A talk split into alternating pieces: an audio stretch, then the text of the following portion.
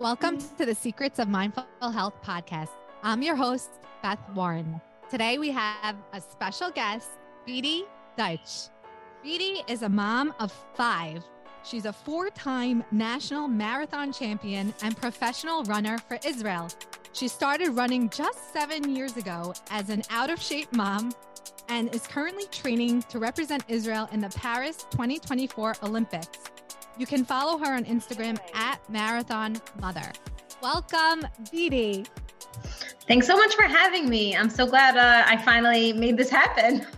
I know, I and I'm so excited to meet you. I, I never typically fangirl. I think I'm fangirling a little bit. I'm not going to lie. Oh, well, you're really cool. I love seeing you box. I love seeing everything you do. Um, you know, it's an honor to be on your show. So thank you for having yeah. me.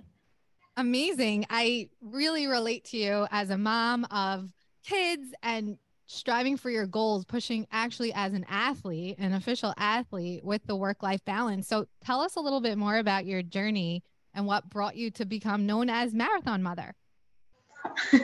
Honestly, I think that every mother could be called Marathon Mother, right? Because we're all just running yeah. marathons every day.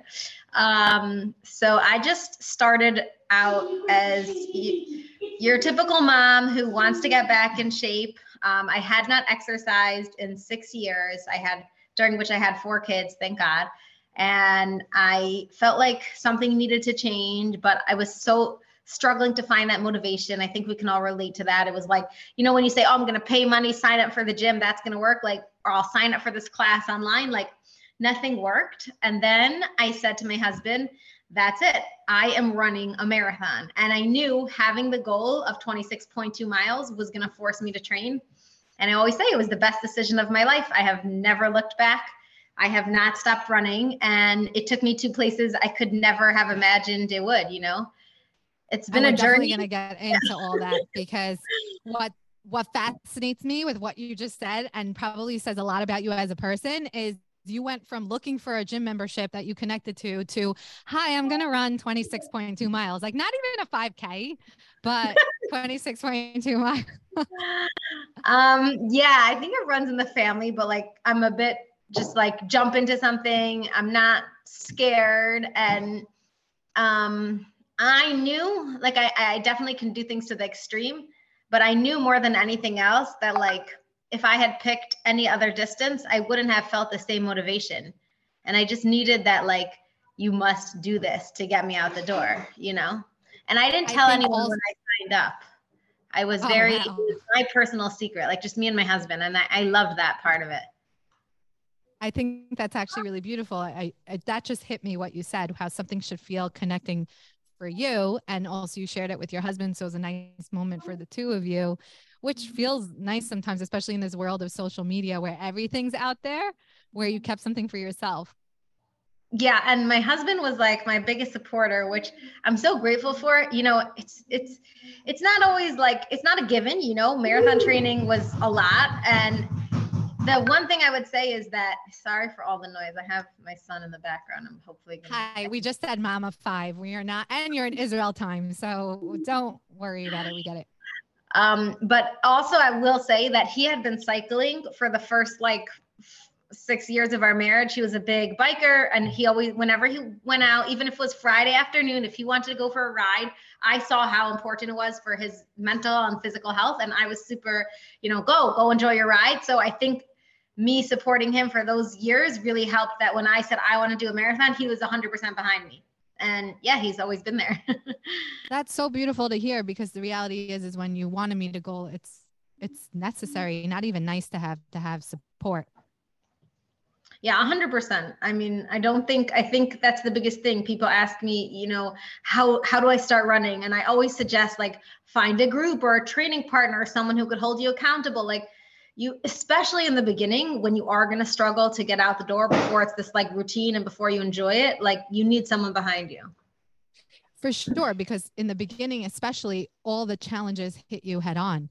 Even if it's physical challenges or time challenges or anything and since you're not experienced yet in recognizing challenges and oh my god how am i going to get through this because it's your first time experiencing it, you kind of need those people on the side being like, oh no, either I've been there before, just push through it, or something along those lines.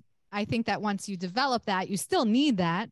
But over time in your training, you start to become like, oh, okay, oops, another challenge. All right, I'll get through this one too. And I know that you've shared your share of challenges in various areas, which is why I love following you. is extremely relatable that you show what I look to teach on this podcast that there we don't all just come to be this. We deal with our own challenges and we do our best navigating them because we have goals and we like how it makes us feel or whatever the issues are. So I know a lot of physical setbacks recently happened for you that you shared about. Um, do you feel it was a lot of mental capacity to help push you through it? Like what really got you through that? Because I'm sure that was really hard even when i had a recent hip issue feeling like it was a setback it was i was looking at you during your setbacks around the same time and i'm like wow because it's especially when you're driven as an athlete you you really feel the setbacks and you need to take a step back and do what you need to do. So how did you help yourself get through that? Yeah I, I think it's funny like every challenge you face the first time you deal with that challenge you're like, oh my gosh, this is the hardest thing. This is the worst thing. I don't know how I'm going to deal with it. And what I've really seen is that it doesn't get easier, but we become stronger. And, you know, ch- I look back at the challenges that I talk about, you know, when I share my story. So in 2018, I was severely anemic and I found out I had celiac disease and I was training for the Jerusalem Marathon and it felt like such a big deal. But at the end of the day, I wasn't even professional then. Nothing mattered and everything worked out for me in that experience. But so I feel like with each challenge, I have gained more mental insight, but also more the ability to surrender to God's plan and of faith. Course because I don't think I could get through it without my faith. And I always say faith is a muscle that you flex. And how do our muscles get bigger? Every time we put them against resistance, right? And the heavier mm-hmm. the resistance is, the stronger they become. So each time that I've undergone a challenge, which I thought, no way could it get worse, right? Getting corona in the middle of your best marathon ever when you're in the shape of your life, that's pretty bad. But then wow. getting injured when you qualify for the world championships and the European championships. And it was the one and only time in my career that it did not fall out on Shabbat and I was injured. Like new level, right? So yeah. I I can't I think that the biggest thing is first of all, again, like surrender faith. Second of all, do give yourself time to process and experience grief and loss. Like if you put yourself in denial and say, I, am not a fan of toxic positivity, like life is hard. Mm-hmm. Like let yourself, you know, but um and then finally i think really asking yourself and looking for specific ways that you can come out stronger that you can change from it that you can translate that into like you know becoming the next best version of yourself. Because ultimately every obstacle and roadblock in our life is there to help us grow. And if you choose to look at it from that perspective then you're going to look back and say wow that was a turning point in my life. That was like a breakthrough right and you have that choice always on how you look at things. And i always i think it's an, incredible thing. Like we cannot control we cannot control for one second what happens to us right? We are not sitting in the driver's seat but we can control 100% how we react and how what we choose to take from every experience. I think that was so beautiful. I really like how you boiled it down to three stages of that. And it's also recognizing your own efforts in it, meaning you're doing your thing, you're fighting for it, you're running, you're doing your training. And then if something were to happen, it makes sense that you go to those three categories because what are you going to do? You've done everything. So now exactly. this isn't about you doing or not doing, but still a tough pill to swallow, like you said. So I appreciated the necessity to go through a grief period because that's what it is. You did lose something, right? And I think that was a huge message for people to recognize about. I think that we could always end on a positive note in terms of, let's say, finding something to be grateful for, but that doesn't discount what we might have gone through or lost. So that's huge. Yeah, it's actually me. Um, just that point, like I wasn't always good at that. Like my secret, I guess, my biggest coping mechanism, how I've gone through a lot of things in life that I haven't even shared, but just like I'm able to push through, right? And as an athlete, you're always powering through. But ultimately, like I realized this year, like you can't always power through. And if you don't learn mm. to listen to the voices and let yourself feel and let the emotions come up, like it will come back to to get you some other way. So I'm really trying to tune into that and being able to then flip the switch when I am in like compet- competition or workout and just power through. It's like it's a hard balance, but I think it's another phase of growth, right? And it's so important.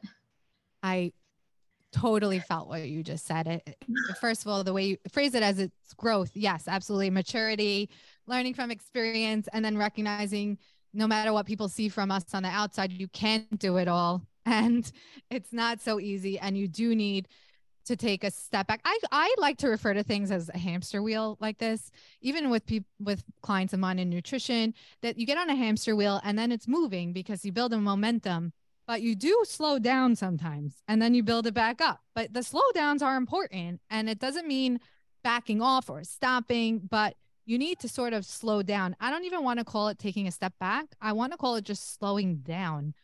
So that's what resonated with me with what you just said because allowing yourself to process an emotion that might be coming through isn't a step back. It's it's slowing it down so then you could push harder.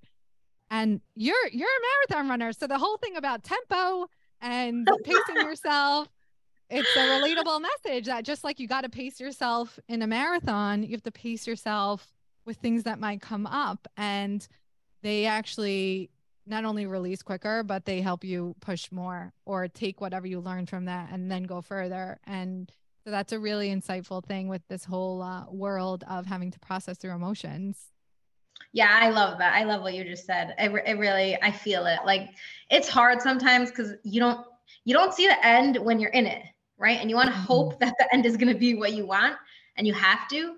But you also do have to go through all the messy parts to get there. And I like the analogy of slowing down because it's not always easy to slow down, but it's so necessary. And again, yeah, it will help you speed up in the long run. Um, it's funny that you said hamster wheel because honestly, when I was in Tokyo running the marathon, I actually felt like I was in a hamster wheel in the beginning, but not in a good way. Like I felt like I was running so fast and a marathon is is controlled. Like in the beginning has to be really controlled and really slow but, well not slow but like feel really relaxed because you're going to be running for so long. And i was like oh my gosh this feels so fast. And at a certain point i almost was like i have to quit. And then thank god yeah i slowed down for like one kilometer and then miraculously like my mindset shifted and i was able to finish strong. But um, yeah, that analogy reminds it's, me of yeah, because it's interesting. It's its own art form. You know, I, you know, I go, I box. I'm a fighter, and and there's an element of you're running on, sometimes it's actually harder to learn the art of slowing down meaning it's its own skill to learn how yeah. to slow down. Totally. just like in boxing like it's, it's oh, every sport sort of has that. So that makes a lot of sense. Another challenge that you talk about or you don't even honestly i put that word in your mouth. You do not reference this as a challenge but you described your faith. You're a jewish mom. You are very strong uh, in your devotion, I guess you could say, or your commitment, your commitment to more modest clothing.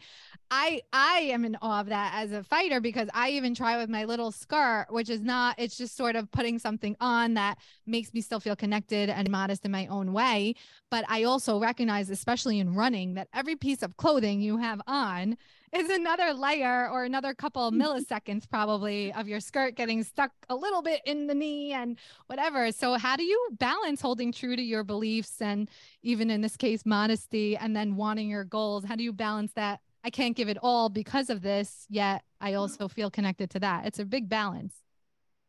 Yeah, it's funny because today I was running, I only train with guys and like it's already starting to be like, it's not even hot, but the second the sun's out, everyone's shirts are off. And I'm like, oh boy, here we go into summer season mm. where I'm in like three layers and everyone else is like just wearing nothing.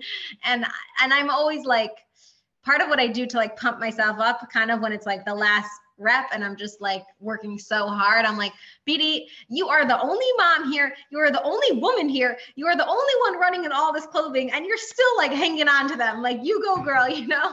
So I yeah. kind of think you just have to look at for me, the way I think about the fact that I'm choosing to dress modestly, it's my choice, you know. Um, it's something that I wear as like my badge of honor. If I chose to see it from like this perspective of, oh, poor me, I'm wearing more clothes, it's holding me back, I think it would really affect me a lot more. And I don't even consider it as something that is like holding me back at all. I really am um, honored to to dress this way. It's something that I feel like keeps me in check you know the the value of modesty to be humble to realize who is truly the source of my strength. At the end of the day you know as much as i'm such a competitive athlete and i am so deeply invested in this like i really ultimately am doing it because i want to bring more of you know god's light into the world through who i am through my existence. So dressing the way i'm i am is just like part of that whole package and i'm proud of it and I feel like it's yeah. it's cool in this world, you know, like every you I just want to send that message also, even if it's not about the whole mitzvah or or you know custom of dressing modestly it's like just for any woman out there to know like however you want to show up whatever makes you feel comfortable you can do at the start line of race. And there's not like one way you have to look as a runner and and be proud of who you are. And when i really believe when you respect yourself others respect you and i've seen it you know so that's one of my. I love that you want to show up a certain way for yourself and that you're connected in that. And that makes you actually perform as good as you can be, irrelevant of the weight or whatever of the clothing. It's just a whole different base. Um, I know you deal also with challenges of the work life balance of family life and your travel. And I'm just, I love how you're I'm sure that's difficult. Meaning, I can't even imagine uh, because I mean, I do imagine because I also go through it. But to manage though the balance of or picking and choosing, you know, because I also have to be picky. I'm sure you too of what I take on. Mm-hmm. You want to do everything, but you can't. And what goes through that like decision process? I know recently you traveled somewhere. I lost where it was, but it looked. I was. I want you to put a documentary together of that trip because it looks so fun and talk about leading by example. You were there in your way sharing customs with them and they were sharing customs with you. So tell us about that trip and how that came to be and how you balanced that. Yes, I was in Kenya for three weeks for altitude training, and it was a big decision for me and my family. And it was the first time that I traveled by myself for that long. Um, I have done altitude training with my whole family, but that was over the summer, and it obviously does not work out for all of them to leave school and job for three weeks. So I felt you know, most endurance athletes, like all the elite runners, they're all training at altitude for usually six weeks. And like in Israel, the top runners are guys from, and they're all going to Ethiopia. Either they're not married, they don't have family, or if they have one or two kids, they're like, peace out, you know, six weeks gone. Mm-hmm. I never, I, I can't do that. I would never do that. This was like, I felt like, you know, this was a big decision. We talked about it for months and I really prepped my family. And the crazy thing was like, you know, they were so invested in my success also that like when I came back from Tokyo, which is the marathon I was training for, and I hadn't actually run, you know, a new personal best. I ran a 232, which is very fast. It was pretty close. Like my fastest time ever was 231. It was pretty close, but like they were so disappointed, even though I was actually 100% happy. Like I felt genuinely happy with the race, but they were like, they had been so invested in that. And it was harder for me to explain to them, like, no, no, it's okay. Like, this is what I needed to do. But, you know, just because they had been at home, it's hard for me to be gone. You know, I think being the ah. thing that I think about when I make a choice, yeah, I'm extremely selective about what I do. I get offered a lot to come to America, speak here, do this. And you can't train at a high level and be a mom, a real full time mom, and do everything else. Like, you really have to be focused on what your priorities are. And I mm-hmm. just remind myself all the time that this is such a short phase of my life, like me being their mother. And anyone else can replace me in all the other things that I do, but no one's going to replace me as a mother. And when you just remind yourself of that, like that's the ba- that's the base, that's a foundation. And so then you can make your decisions based on that. And yes, sometimes I'm going to be a little bit less present as a mom and more present in my in my running. But other times I know, you know, there were other times where I prioritized my family over overrunning. And and that's and it's just that constant balance and and being i think communicating that with your with your kids always because i think that we set examples for them and that it is possible to like you're doing it to pursue your passions as a mother and we should but it doesn't mean it's easy and it doesn't mean there's always one clear answer. And you definitely cannot do all the things all the time I think you brought in so much. Like, no, we're not superhuman. Yes, we have to make sacrifices. We have to balance. So that's why I don't love the word balance. I've spoken about it before. I like juggling because exactly what you said. Sometimes you you are more focused on family life, and then your training has to go down a little bit. But then you'll focus more on training. Your family life has to go down a little bit. It's not balance. Balance means it's equal at the same time, and that's impossible. Right. It's impossible. And it's also setting expectations in all those areas. Like as an athlete, and you give yourself some grace with that. I can't go six weeks, but you know what? Maybe if we arrange this appropriately, then I could go three weeks, which is beautiful. And I loved what you said about recognizing that you have a short term window here and you want to take advantage of it to the fullest. And the reality is, it's it's a part of you. It's a part of you that needs attention too. And if you give yourself that attention, you show up better as the mom, as all this stuff. We can't ignore completely. And I think this is an important conversation to have for moms. Like, you can't ignore parts of you that you need, you know, and you could find a way with it. It might not be how you expect of it. But whenever someone feels like they're fighting themselves in something that they need, like you said earlier in the podcast, it's going to come out to to haunt you somehow. Going to come out another way, maybe through a temper. I don't know. We're all losing our cool in the house, whatever it is. And it doesn't have to be uh, the reason why I love that you're a guest. It doesn't have to be in a marathon, doesn't have to be in a boxing ring.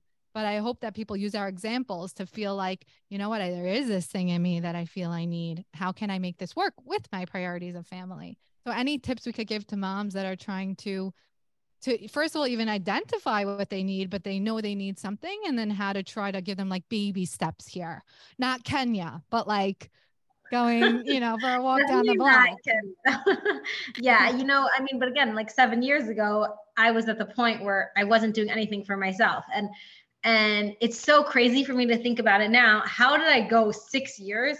Me, someone who runs a ridiculous amount every single day. Like I go, I can't breathe without running, right? It's like my life.